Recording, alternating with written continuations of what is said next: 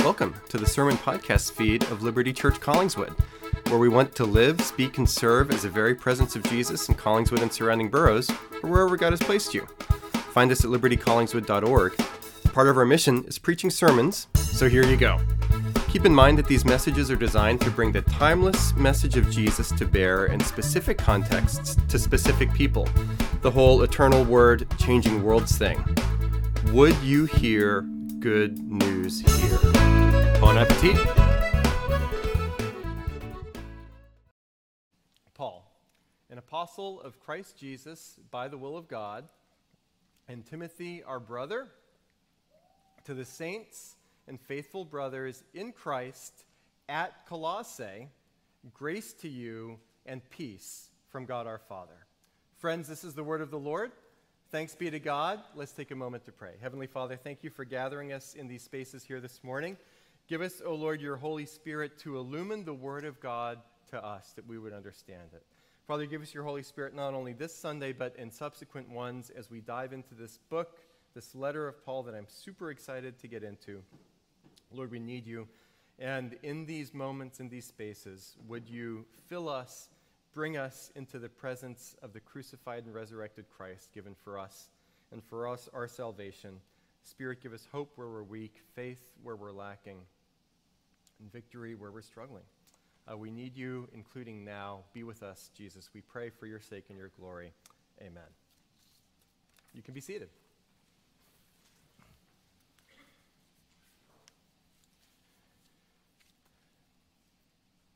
In the fall of nineteen ninety-nine and into two thousand, during the debates among nominees for the Republican nomination for president, George W. Bush was asked a question. And for those of you that this morning placed a bet on FanDuel or DraftKings that this was going to be the way Jim was going to start his sermon, you have won a lot of money. Here we go. G W was asked this question, as the question went to the other candidates as well. Some of you might actually remember what he said here. What philosopher has most influenced you? What philosopher has most influenced you? And I, I remember watching and reading at the time about this. I did go back and verify that this is what G W said, but the clip was not dated very well, so I didn't get, I didn't get this week visual and aural verification about what the other candidates said. You might wonder, Jim, did you go back and spend tens of hours scrubbing through Republican nomination debates in ninety-nine and two thousand? I want you to know that the answer is no. I definitely did not do that. But as I recollect, what is your most influential philosopher? Going down the line of candidates, people said stuff like this. Plato, Marcus Aurelius from ancient times. And then somebody else may have said Immanuel Kant. And then it came to George W. Bush. Most influential philosopher? And this was his answer. Christ, because he changed my heart.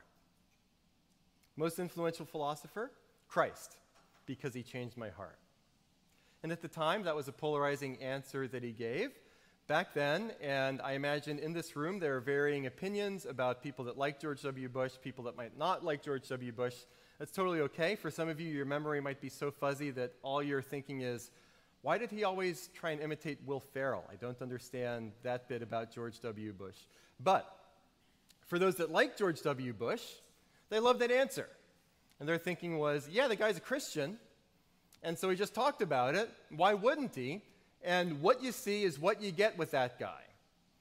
He's transparent, he's honest, he's authentic, he doesn't do politician speak. It's a great answer.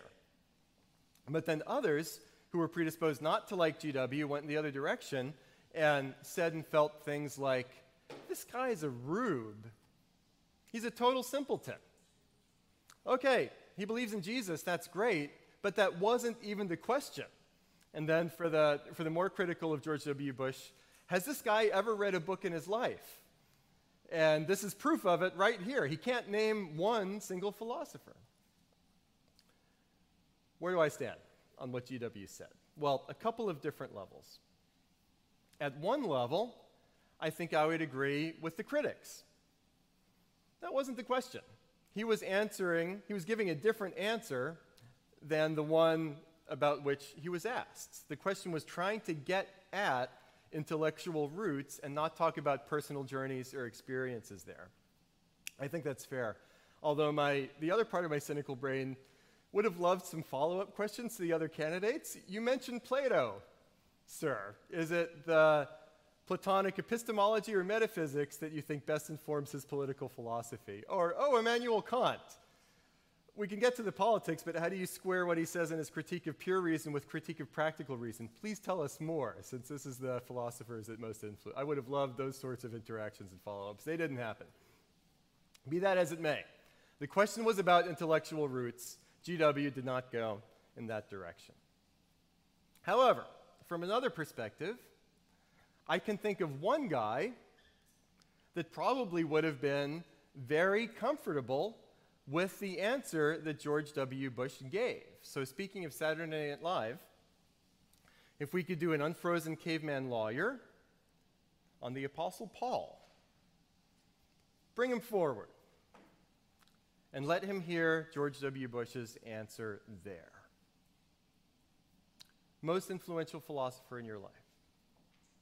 George W. Bush says, Christ, because he changed my heart. I think the Apostle Paul would have said something like, I don't know much about modern political structures and this debate system, but I do know this. If this man is a follower of Jesus and he's asked a question like this, that's exactly what you should say. Of course, because Jesus is everything. Jesus is everything. And whether it's most influential philosopher or most influential anything of any kind, if you're a follower of Jesus, that's got to be your answer, right? That's what you should say. And whether then or now, a contrasting view would be something like this. A little Jesus is fine, at best. But we are large and contain multitudes. There are so many different aspects of our personhood and who we are. We have so many different selves that we need lots of different influencers for our lots of different selves. Okay, Jesus is great, maybe for my spiritual self, however you define that.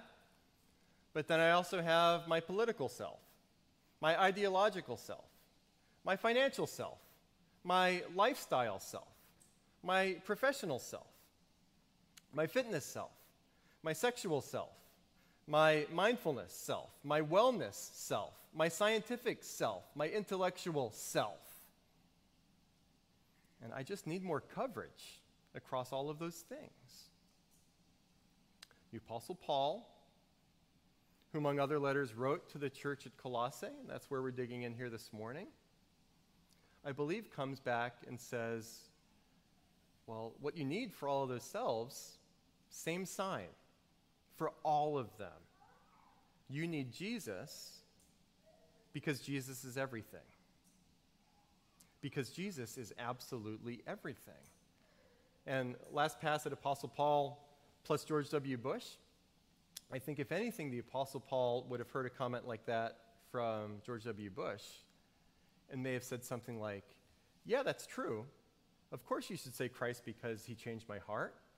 But if anything, that's too small. Should Jesus change your heart? Absolutely so. But he changes so much more. In fact, Jesus changes everything. Zoom out just a little bit. As we think about what the Holy Scriptures, Old and New Testaments, have to say about how we are formed as people, a biblical vision of personhood, we can consider something like this. The Bible teaches us that we are being formed, we are being framed all the time by everything. Everything that you do, everything that you choose, everything in which you engage, like it or not, realize it or not, has a formative influence on who you are.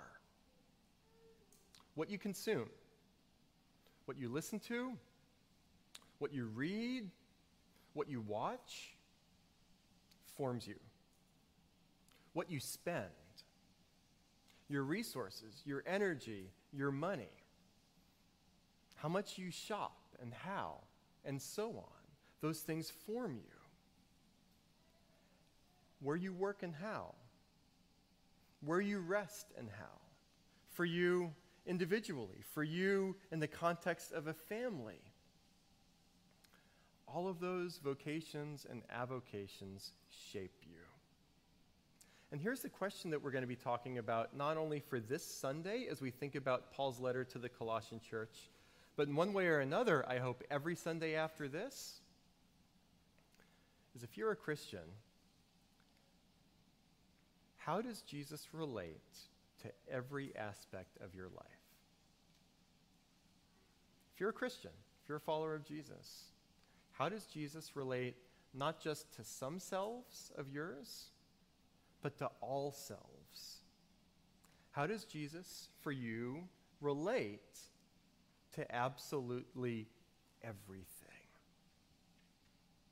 How are you being formed? And whether you're here this morning as a follower of Jesus or not, or somewhere in between, nobody can say, I choose not to be formed, and have that mean anything, because we always are. If you're not being formed by Jesus, what are you being formed by? But later on in the letter to the Colossians, Paul will say something about Jesus like this. He is the image of the invisible God, Jesus, the firstborn of all creation. For by him all things were created, in heaven and on earth, visible and invisible, whether thrones or dominions or rulers or authorities. All things were created through him and for him. Jesus is everything. Is he your everything? So two parts from here for the rest of the sermon. We're going to be talking about just the first two little verses from the letter to the Colossians. We're going to be talking about hints, and then we're going to be talking about themes. So hints and themes, and we're going to thread back to this question, how does Jesus for you relate to absolutely everything? Hints. When you start letters of Paul here in the New Testament, in the beginning, very often, you get little teasers of various kinds about where Paul is going. And some of these introductions to letters, there are a lot of formalities and formalisms where you can't draw too much from it, but then on the other hand, things peek through. Probably the chief example of this, if you go to another level of pa- letter of Paul, is his letter to the Galatian church. When Paul is really getting pretty fired up, talking to the Galatians because he feels like they're being deceived in some crucial ways, so Paul is coming in hot. Paul, an apostle, not from men nor through men, but from God. Paul is saying at the very beginning, I didn't come from human influence. I am coming from God to you. And then also in the introduction, he dispenses with any blessing or thanksgiving and just goes to the critical stuff because it's so important to him.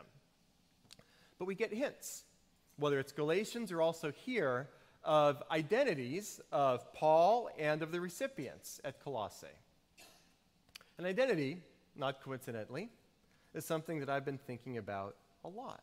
So permit me this sidebar here. For us as modern people, kids, students, young adults, adult adults, older adults, identity is a really big thing. Who are we? Who are we? I mentioned the free book at the beginning of the service, Prodigal God by Tim Keller. He was a pastor, writer, author, speaker in New York City for a lot of years. He died earlier this year, and I listened to some interviews from people that knew him, including from a guy that wrote a biography that had come out in the winter about Tim Keller, saying, hey, tell me more about this guy.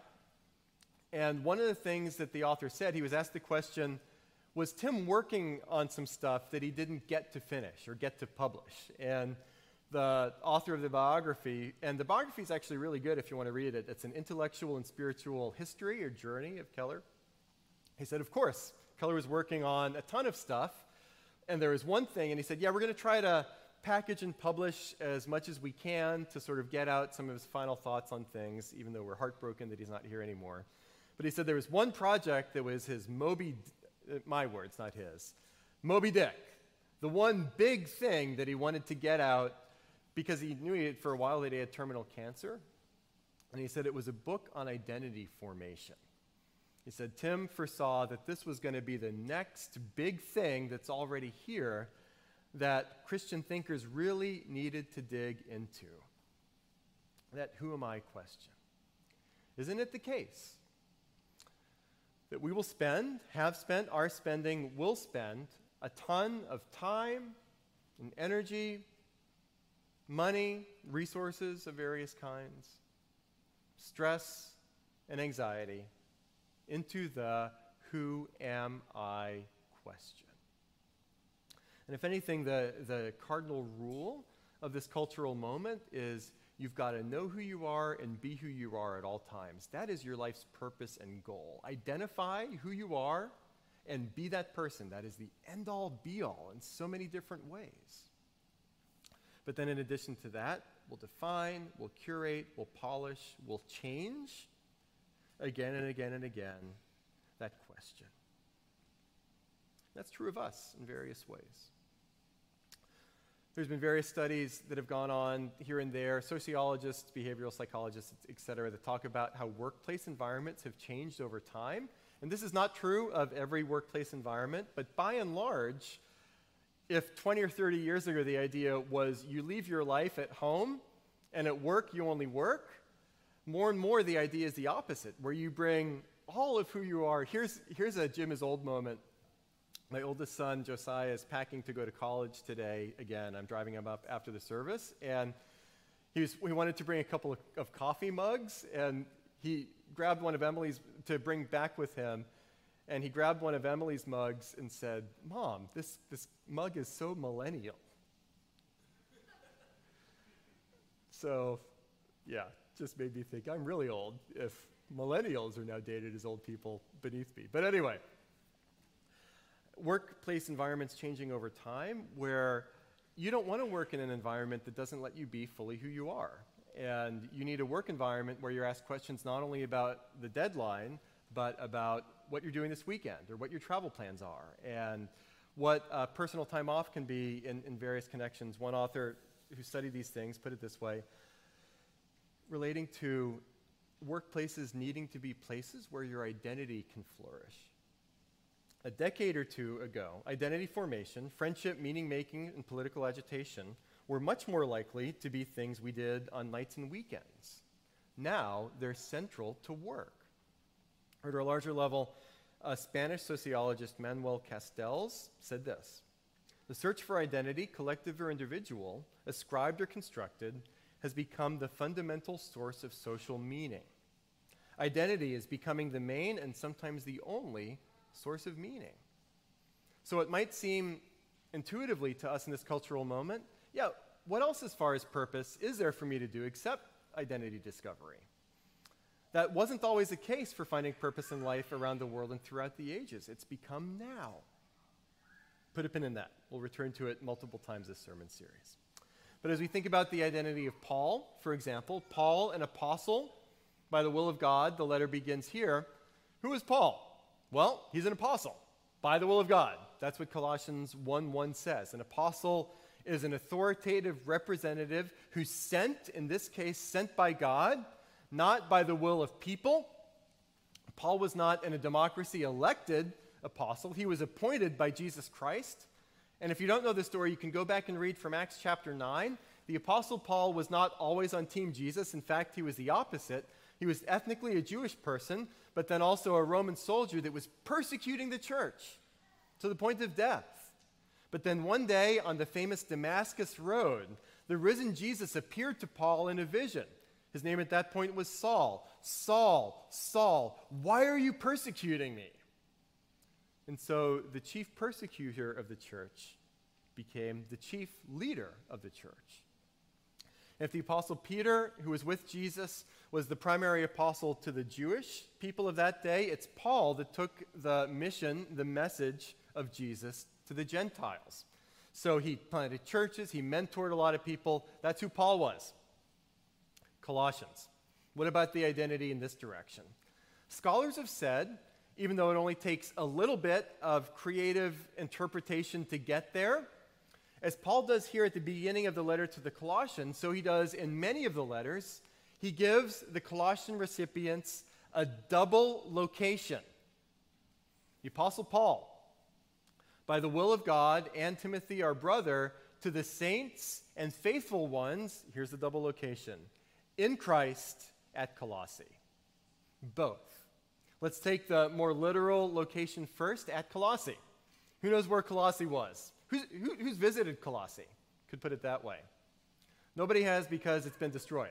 It was actually destroyed a long... Wait, okay.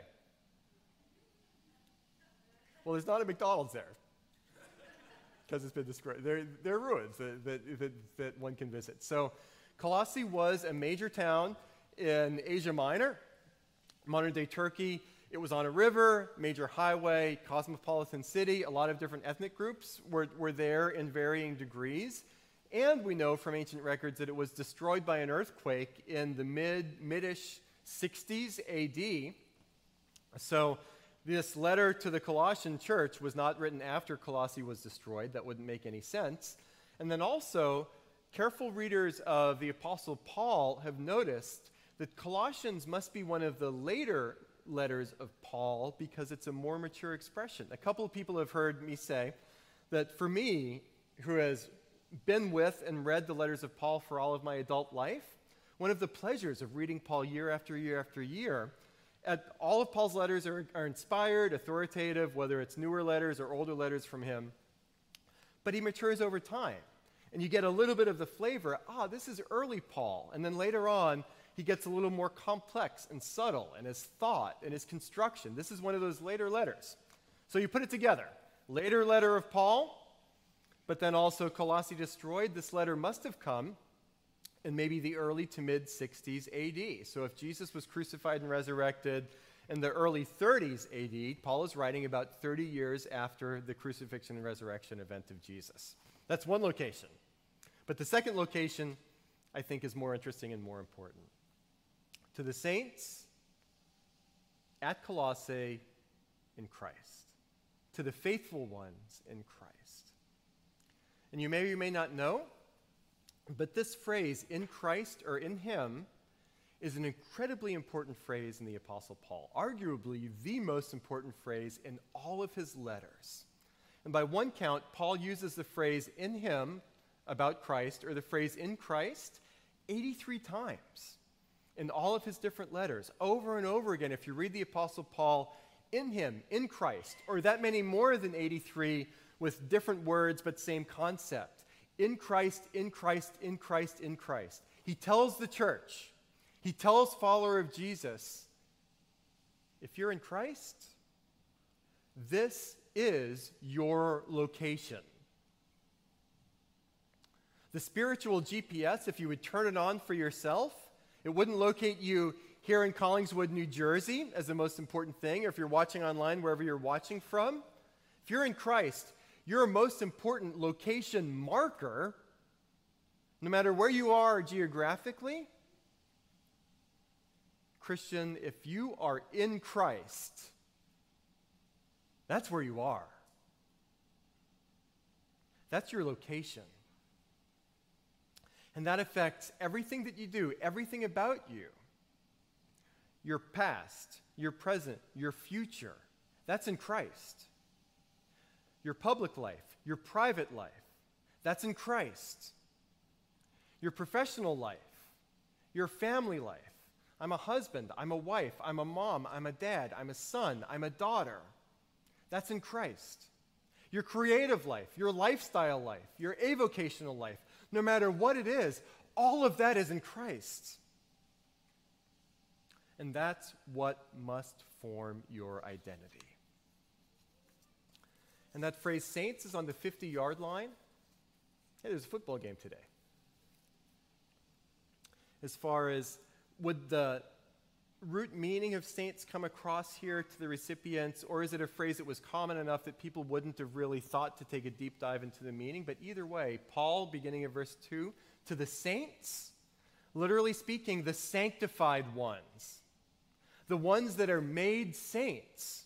It's an identity statement. As Paul talks to the church and writes to the church, you are saints, sanctified ones, dedicated ones, set apart ones, ones that are marked and underscored by Christian baptism that he's going to talk about in chapter two. You're located in Christ. If you're a follower of Jesus, you are set apart, dedicated to Jesus, marked. That's who you are. No matter where you go, no matter what you do, you bring that identity that's given to you by grace upon you and into whatever you're engaging in. You're not only marked, but you're yoked together. One of the most quietly revolutionary phrases in all of the Pauline letters, to the saints and the faithful brothers, which in that context, Paul knew that he was writing to men and women, so would have been heard to bro- by, as brothers and sisters. Brothers and sisters is who you are in Christ. You're not marked, dedicated, set apart individually. You're marked, dedicated, set apart collectively. You might not think about this, but if you're telling a friend or a neighbor about your church, I don't know anybody that's ever said, when you're talking about somebody at church to somebody who's not at church, one of my church coworkers said this, and it was really funny. Or a church colleague of mine happened to be saying. But you might just say somebody at my church, or if you want to be more specific or more descriptive, you might say one of my church brothers or sisters. And so whether then or now, across political divides, across ethnic divides, across deep prejudices of different kinds, the church is the place on earth where the dividing wall of hostility, as Paul talks in another letter in Ephesians chapter two, has been torn down so that Jesus Christ, by the power of the Holy Spirit and the reality of the crucifixion and resurrection, is building one new body, one new person, so to speak, the church, one new collective, out of all of these different broken pieces that might not even like each other. But you know what he is, you know what she is? That's your brother, that's your sister. And we work and we press towards that. And it's all by grace, because Jesus has torn down that dividing wall between us and between us and God. We who were offending God by our sin, rebelling against him, Jesus said, put that rebellion and offense on me on the cross. I'll pay for it here, cancel the debt, so it's gone for anybody and everybody that comes to me. That's what Jesus says. So that's who you are. And I would encourage you, how does everything in your life relate to Jesus? Because that's where you're already located. Christian, be where you are. You're in Christ. If you're somebody who's been following Jesus for a little while, or maybe not so long, but you're, you're at a rough spot faith-wise, or you're not sure where, you're maybe a little bored by all of this Jesus stuff, maybe, I'm not saying definitely, but maybe the reason that you're a little bored by Jesus right now is that Jesus is not radical enough for you. And the real Jesus is super radical. Maybe you don't realize that Jesus is asking far more of you than you're giving him right now. And that for Jesus to be more of a Lord of your life, that calls you and causes you to do really difficult things. And then all of a sudden, Jesus becomes more interesting. Oh, I'm less bored because there's more of a weight of demand upon me, because Jesus has already given me his everything on the cross by grace. So, so those are some hints. At less length theme, Jesus is everything. He's everything. I think at the beginning of our worship folder, our reflection quote comes from one of the commentators I'm looking at for the book of Colossians, who puts it this way. Paul's vision begins and ends with King Jesus. His message in Colossians can be reduced to, God has conquered the powers, delivered all humans from sin and its powers, and reconciled the entire cosmos to himself in, through, and under Christ. It's all about King Jesus. And if it's all about King Jesus, we live it out. Paul says at the beginning of his third chapter, if you've been raised with Christ, that's another locative, location-type phrase. If you've been raised with Christ, seek the things that are above where Christ is, location, seated at the right hand of God. Set your minds on things that are above, not on things that are on earth. For you have died, and your life is hidden with Christ in God. When Christ, who is your life, appears, then you also will appear with him in glory. And that makes a difference. Put to death, therefore, what is earthly in you, sexual immorality, impurity, passion, evil desire, covetousness, which is idolatry, but then put on, as God's chosen ones, holy and beloved, compassionate hearts, kindness, humility, meekness, patience. And under the lordship of Jesus, learn the perfect freedom of absolute subjection to Christ. It's the perfect freedom of absolute subjection. This plays out in marriage, for example.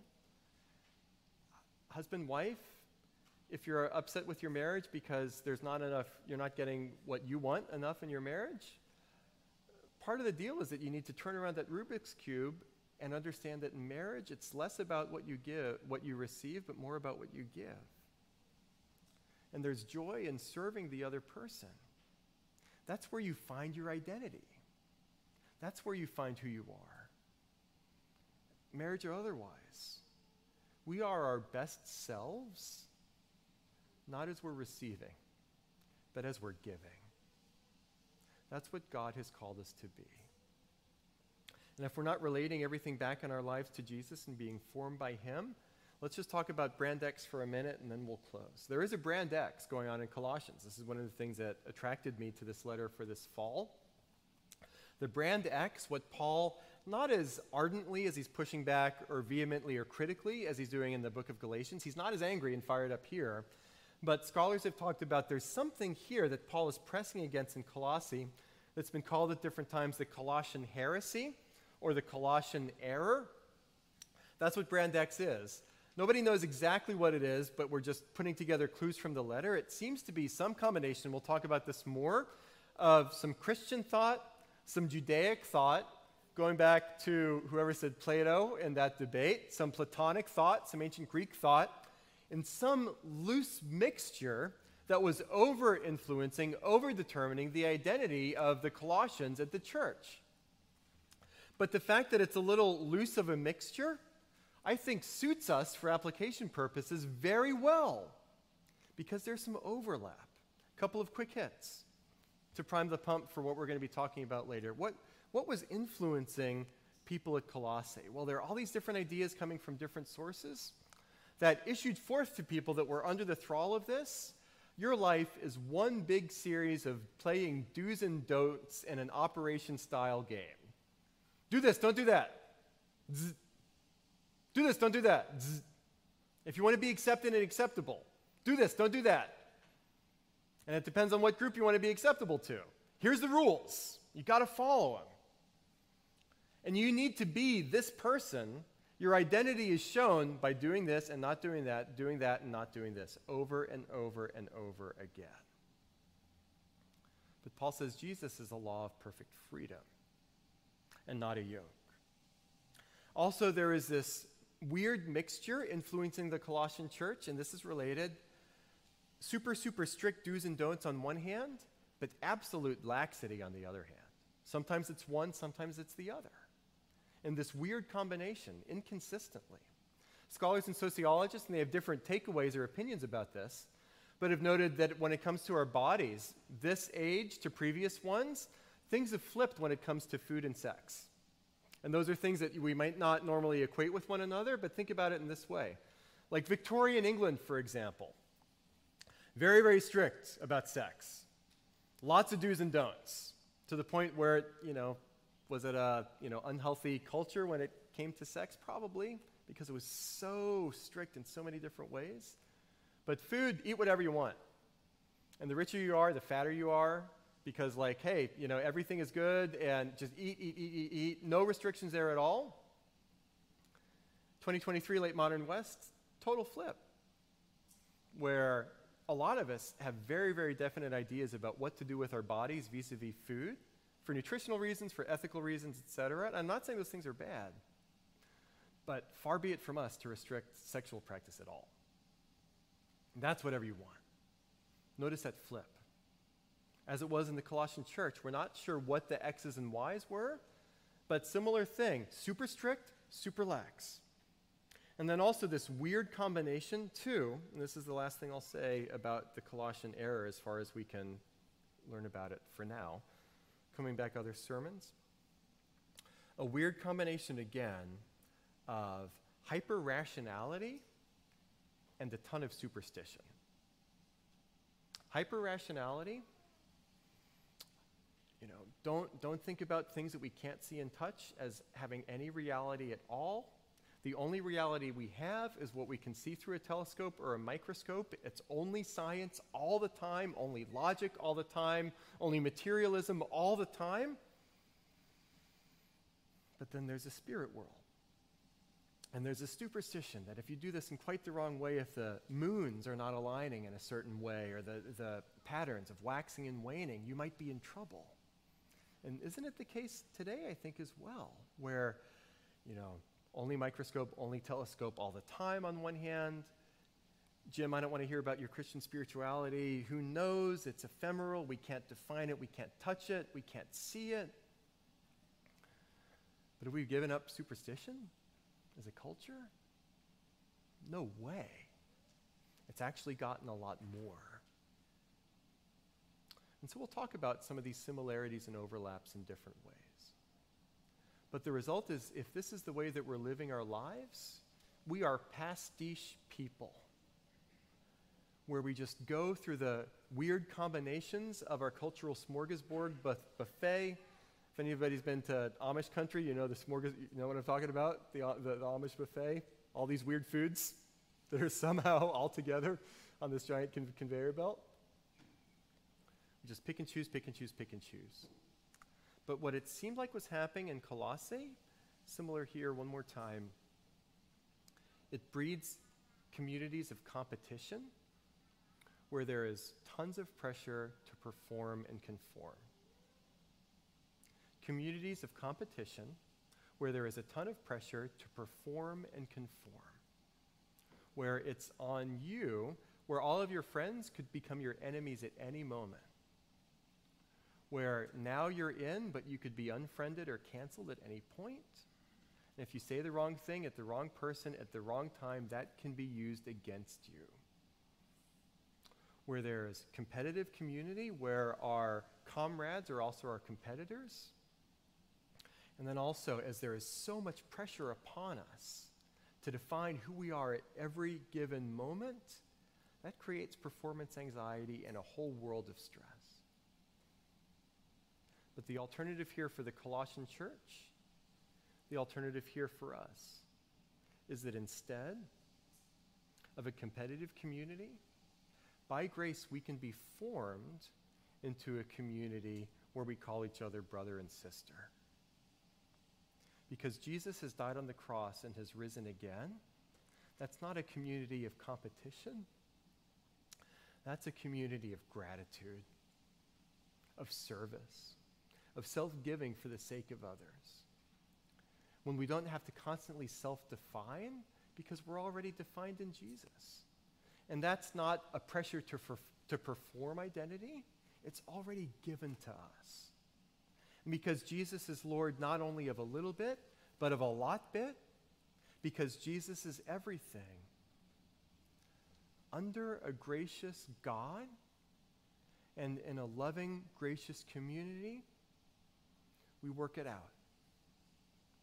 And we ask, how does everything in my life relate to Jesus? In the name of the Father, and of the Son, and of the Holy Spirit, amen.